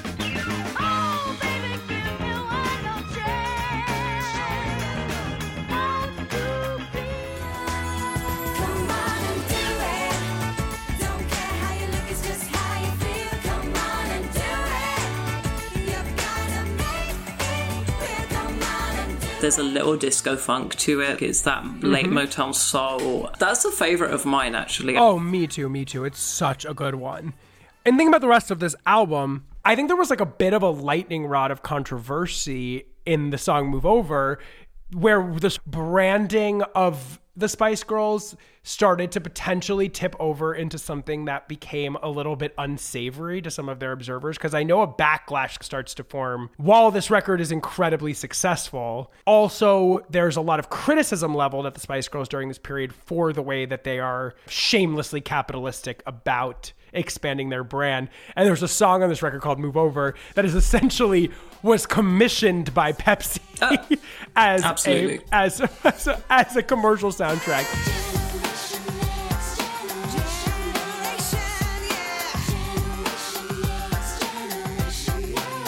Can you talk a little bit about maybe that song as a good jumping off point for what the Spice backlash that was starting to form during this period looked like? It seemed like they never said no to anything, to be completely Right. frank. whether it was Right. Walker's Crisps in the UK, or whether it was Chupa Chups, or whether it was Pepsi, or Impulse Body Spray, or Polaroid cameras.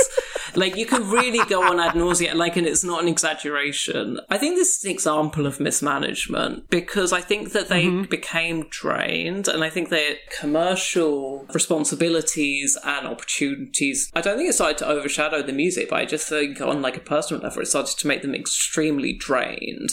And I think it mm-hmm. started to make them really tired and not enjoy what they were doing so much. And you know, mm-hmm. I wouldn't like to say that they were doing any of this against their will. There's a Victoria line. I think she said she wanted to be famous as Persil, which is a laundry detergent. You know, she wanted to be as famous as Tide. You know what I mean? Right. Like, it's that embedded in a household name. Like, everyone knows where it is. Right. And I watched this interview with her, and Victoria, who seems quite canny about this stuff, it's the O-Zone, which is a kind of irreverent UK music show. And the host says to Victoria, What do you think about people that say you're doing too many ads and too many commercials? And she was like, Are you trying to ask us if we're selling out? Because, yeah, we are. you're at risk of being like overexposed. You know, one of the people just going to go, oh, it's them again. That's not up to us, though, is it? Can't say that to Geri now.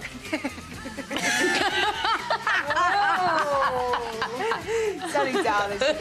I only let her get away with that. Do you mean are we selling out? Yes.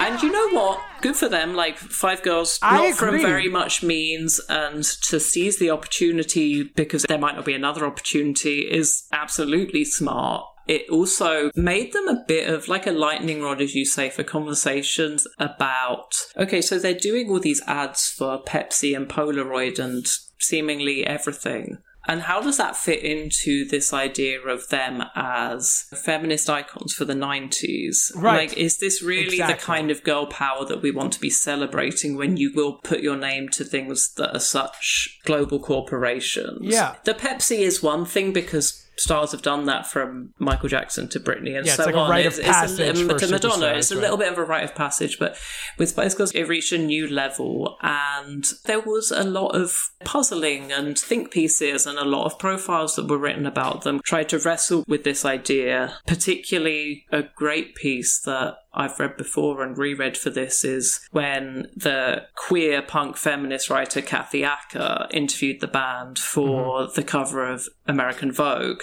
I think it was the January 98 issue, so it was to tie mm-hmm. in with the Spice World the movie, which was out in January 98 in the US. And it talked about the idea that feminism for her in the 80s and early 90s had always been about not engaging with the system like a very punk point of view. And she described herself as being won over by these girls in all their chaos and in hmm. all of their not necessarily academically educated political views. They had a lot of views, Right. but they were kind of all over the place. They were flying by the seat of their pants, in a sense. There was no media training. They didn't know how to talk about Yeah. necessarily like politics. And thank goodness they didn't because you got something much more real Right. than you'd ever get from a pop star these days. And they didn't really have a party line or like a group stance on anything. Everything you got was from the seat of their pants. And they marked a moment for pop feminism in the late 90s that whether you liked it or didn't, it definitely got people talking about these feminist ideas that were not very cool to talk about in that period. They definitely put a younger 90s spin on it, and maybe that came with sort of like a hyper capitalistic yeah, edge to it. Yeah. I think the question is at this moment, as Spice World, the album is another monster success, as they're having all of these mm-hmm. other singles. As the movie comes out, and of course, on the just the back of the success that they were having is also a smash success, and all of the brand blah blah. Does the sort of ethos that we were discussing that formed the band, this pay on to female friendship, this empowered, self possessed version of womanhood, the sweetness, the fun mm-hmm. lovingness, the homespunness, does it start to become swallowed up very quickly in the whirlwind that's going on here? Or do you feel like they were able to maintain that through all of it? I think to an extent, yeah. I think their commercial responsibilities does force them to, I wouldn't say dampen some of the fun, but there was real work that they had to do. I think that the amazing thing about the Spice Girls and why they are so fondly is that for the two years that they were together, they kind of never wavered from being the most exuberant band on the planet. Right, right. Even into the end of 97, there was this like amazing moment where they were at the Royal Variety Show and uh, Geri was pinching Prince Charles's bum. And yeah, I mean, I always thought they had that sense of fun through the end. Yeah, they never lost that. And I think that's why what happens next came as such a genuine shock. Yeah. Which was that at the height of the success, they're on tour for Spice World in Europe. They're getting ready to launch an American tour.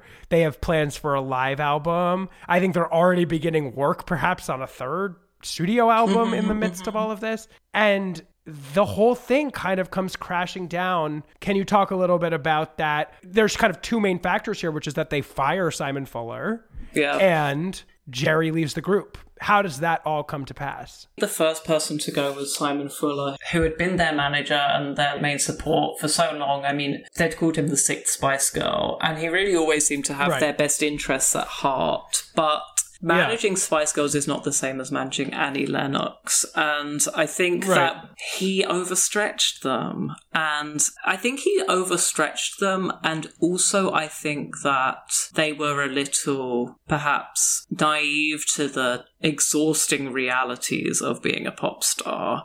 And he Yeah, was right. the one that always had to crack the whip. They didn't like that, and they didn't have a day off for an entire year. And I do know Right. that that is kind of untenable. So Right. they fired him because there had been rumblings. I think one of the girls had got the idea that they would manage themselves, and it, it spread. And Mm-hmm. I think it may have been Geri that planted the idea, and he got the boot. And I think that was just before they started their US tour. But the real sort of kicker that ended the good times for us was Geri leaving Mm, yeah. How did Geri end up out of there? Why did she quit? I, I remember experiencing it as very sudden and shocking and very upsetting. I totally remember watching the infamous performance of the Spice Girls on the National Lottery show in the UK because Mhm. the National Lottery show on a Saturday night was where pop stars would perform. It was one of the most watched 20 minutes of the television week in the UK. And Madonna would perform there Mhm. and Cher would perform there and all of these people. So Spice Girls were on to perform Viva Forever and I remember watching it and they said, oh, get well soon, Geri, and Geri's sick. So we'll be performing as a four person. It's really nice to see you all, but um, are we not missing somebody? We are. Unfortunately, Geri's not very well tonight, so get well soon, Geri. Get well soon, Geri. I know you've been. Geri had been unhappy for a while. She started to feel a little bit frustrated. As the oldest one, she'd been a bit like the informal leader of the group, the mama Right. bear in a way. And Mhm. that had come back to bite her a little bit, where the girls started to resent her and she would get into arguments with the girls. There was one opportunity that came up just before she left where she was asked to do an interview by herself because Geri had actually had some experience with breast cancer, whether it was a scare or like Mhm. a small thing that had been removed as a teenager. So Geri wanted to give this interview for one of the charities or foundations that work with women with breast cancer, and the girls had said, "No, you can't do that. We only do things as the five of us." And for her, having been unhappy for a while, it was the final straw. And Right. I read that like literally they got off a plane coming back from one of the tour stops to the UK and she literally said goodbye, goodbye or something as she was leaving the plane and then just never returned. And they thought it was weird. I remember they thought it was weird because they never say goodbye Yeah. to each other because they always see each other Mhm. six hours later because they're just going home to snatch some right. sleep. Yeah. Uh-huh. And that was kind of it. And then she released this sort of cryptic statement essentially saying, I'm no longer with the Spice Girls and this is because of disagreements I have with them. And that was kind of it. This is an interesting denouement because you mentioned earlier that ultimately what made this all work was a certain je ne sais quoi, so a certain X factor, a certain thing that you couldn't necessarily put your finger on about the alchemy of these five people together. And to me, it really feels like while they went and finished this tour, and while they made one more record, which we will touch very briefly on momentarily for our own sanity, the group essentially couldn't function without the five of them in place, is the feeling that I got. The minute Geri was gone, so was the magic on some level. It kind of crumbled. They fulfilled Yeah. their obligations, and Simon Fuller had always had a plan that they would do three albums and then do solo stuff. So Right, I right. think they had that in their head and they expedited that plan. And Yeah. after the Spice World tour, which they finished as a four piece, as you say, with Mhm. some huge homecoming shows at Wembley Stadium in the UK, Yeah. their real crowning moment, they went on hiatus. They released Goodbye. Which was about Geri or no? It was Is it about, Geri. Come on. Yeah. It was about Geri. It says goodbye, my friend, is not the end.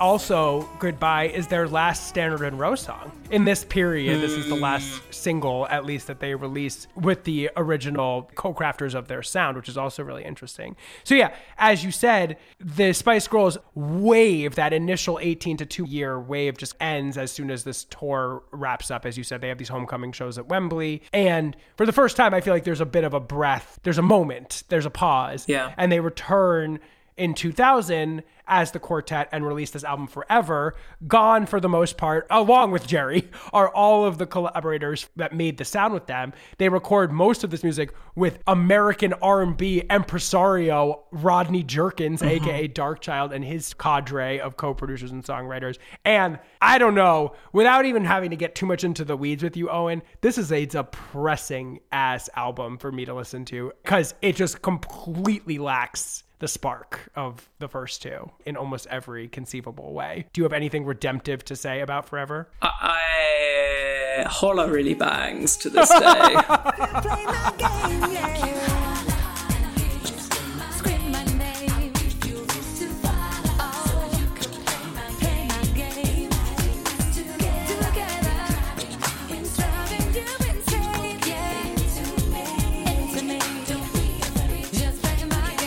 I do think there are some fun moments, and I think it's very much what Darkchild had on their hard drive. There are some kind of elements that make you think a little of the writings on the wall, like a vastly superior record that came out just the year before. Yes. And it is a bit of a sad sack of songs. It's sad. It's sad. It's just sad because there was such a magical thing about the first couple of albums and the way that they made you Mhm. feel and the way that they conveyed their spirit that is just gone from this to me. It just feels completely It's not even like the elements are necessarily terrible. Like Darkchild is an incredible producer. Like even shitty Darkchild beats are still yeah. great to listen to. And I'm sorry, but this album is not canon to me. So this is the last Spice Girls album ever. Mm-hmm. They each go off and have varying degrees of solo success. And I think there's a happy ending to this, which is that even though things ended in this sort of funky place, they've come back around. I mean, Geri rejoined the group for numerous reunions. They famously performed at the London Olympics. They went on an entire world tour with the five of them. Now it's more Posh who's the difficult one to get back into the fold, it seems like, when they're trying to reunite. But it feels like they are comfortable with just celebrating who they were Yeah. during those two years and giving that to their fan base. It doesn't seem like they care that that's what they're remembered for. They have this desire to be like more or less than that. They're just kind of like, yeah, they're crowd pleasers and they've settled into that. And I think Geri at one point I was reading even apologized to oh, them Oh, really? on stage and said something like, I was really stupid for what I did and I'm so happy to be back with my girls on stage. Suddenly occurred to me this afternoon I need to say something very, very important that I should have said a long time ago to, to, to Emma, to Melanie, to Melanie, and to the fans is that I'm sorry. I'm sorry.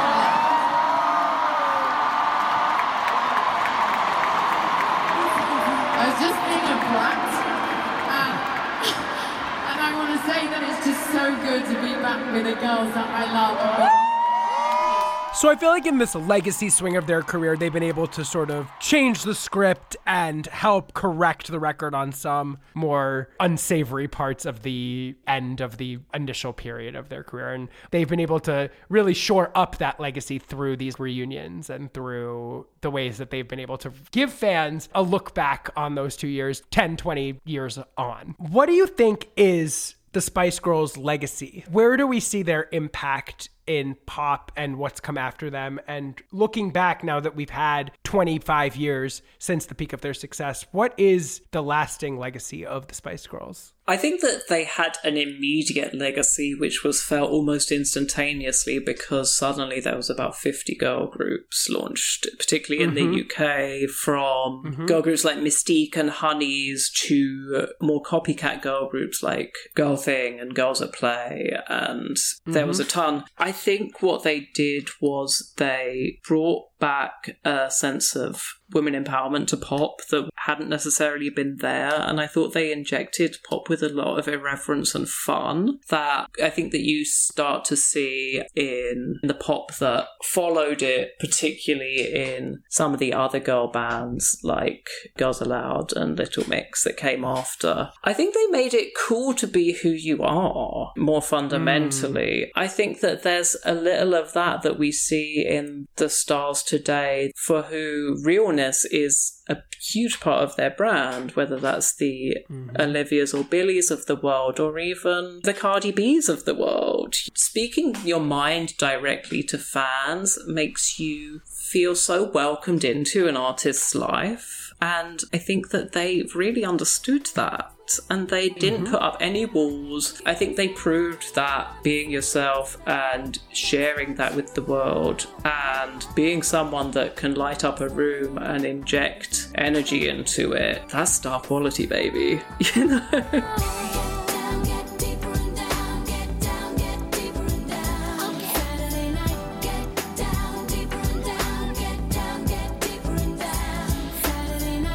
Let's talk about the pop pantheon. I mean, my first instinct, and, and this has kind of been my instinct since the beginning, that they're in tier three, specifically in tier Mm-hmm. 3A, superstars of yore. I mean, Mm-hmm. they had such a huge impact and were so inescapable for such a short period of time. They have a handful of hits, I would say, perhaps four or five that are instantly recognizable to people that didn't grow up with them, that just bottle the 90s and that energy Yes. and expressiveness of pop at the time. And I think they've really proven that that audience still exists through the multiple reunion tours, right? Those shows have been like incredibly popular. They came back in the late noughties and toured America. I don't think they toured America on their most recent leg a few years back, but I think they plausibly could, and I think they'd be playing arenas probably, mm-hmm. possibly not stadiums, but they'd be playing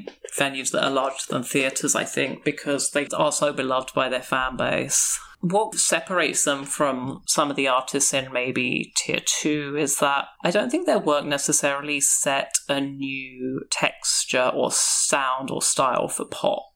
I think that their impact is perhaps more in them as people and as a phenomenon, what that meant for pop as commerce, what that meant for mm-hmm. the way we think about women in pop. There are artists that change the course of pop and define the texture and style of what is to come. And Spice Girls were so much more than just the music, they were the personality. And you can't really separate the two, but their records, I don't think they're landmarks in pop history in the way No. that great pop records have set a course. Yeah, what's your instinct? I agree with you. This is what I was thinking.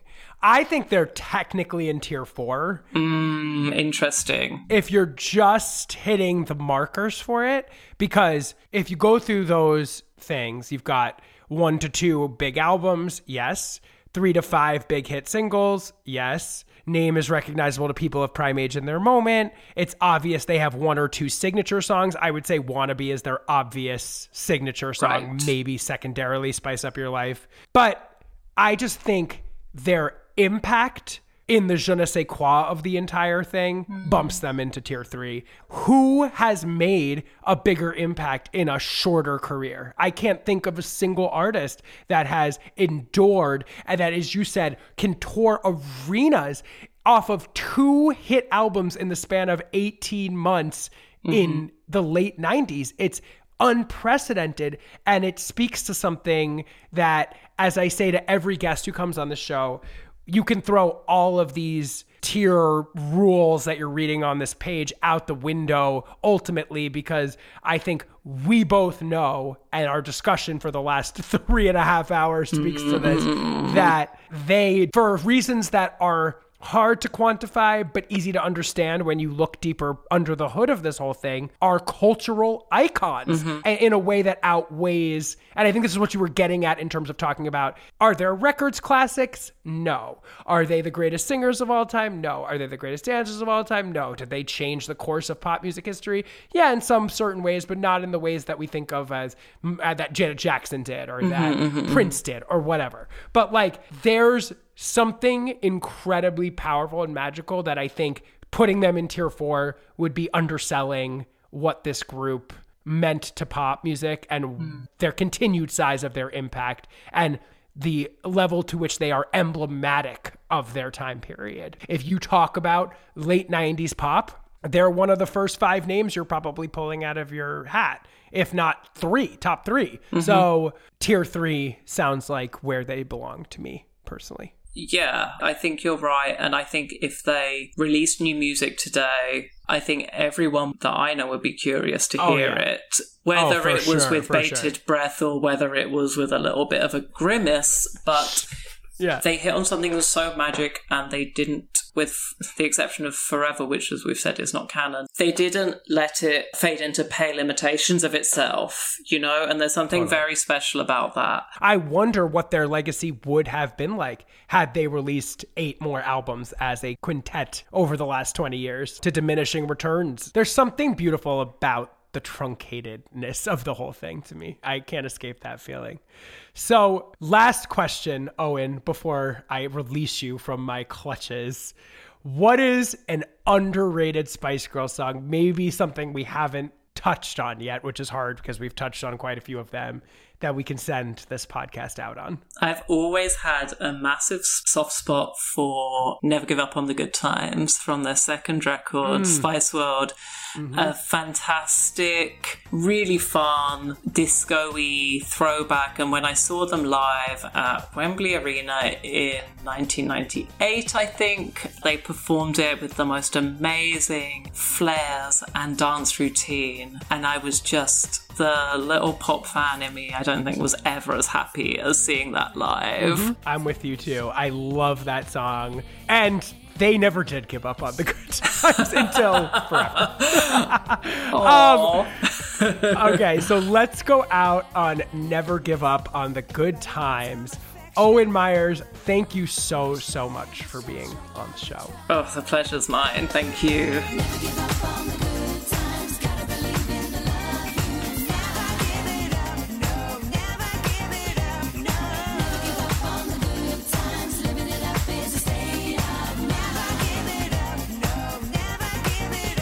Well, kids, there you have it. Pop Pantheon Spice Girls, Tier 3 Superstars. The judgment is rendered. I want to extend the heartiest thank you to the wonderful Owen Myers for being such a great guest. I want to say, please. Rate, review, and subscribe to Pop Pantheon wherever you get your podcast. It really helps the show. Follow us on social media at Pop Pantheon Pod. Follow me at DJ Louie XIV on both Twitter and Instagram. Come out to Gorgeous Gorgeous this weekend at Resident in downtown Los Angeles. Hop in our Discord. Check out the Spotify playlist. I want to say thank you so, so much to Russ Martin for everything he does this week and every week to make this show happen. And until we meet again, you guys have a wonderful life. Bye bye.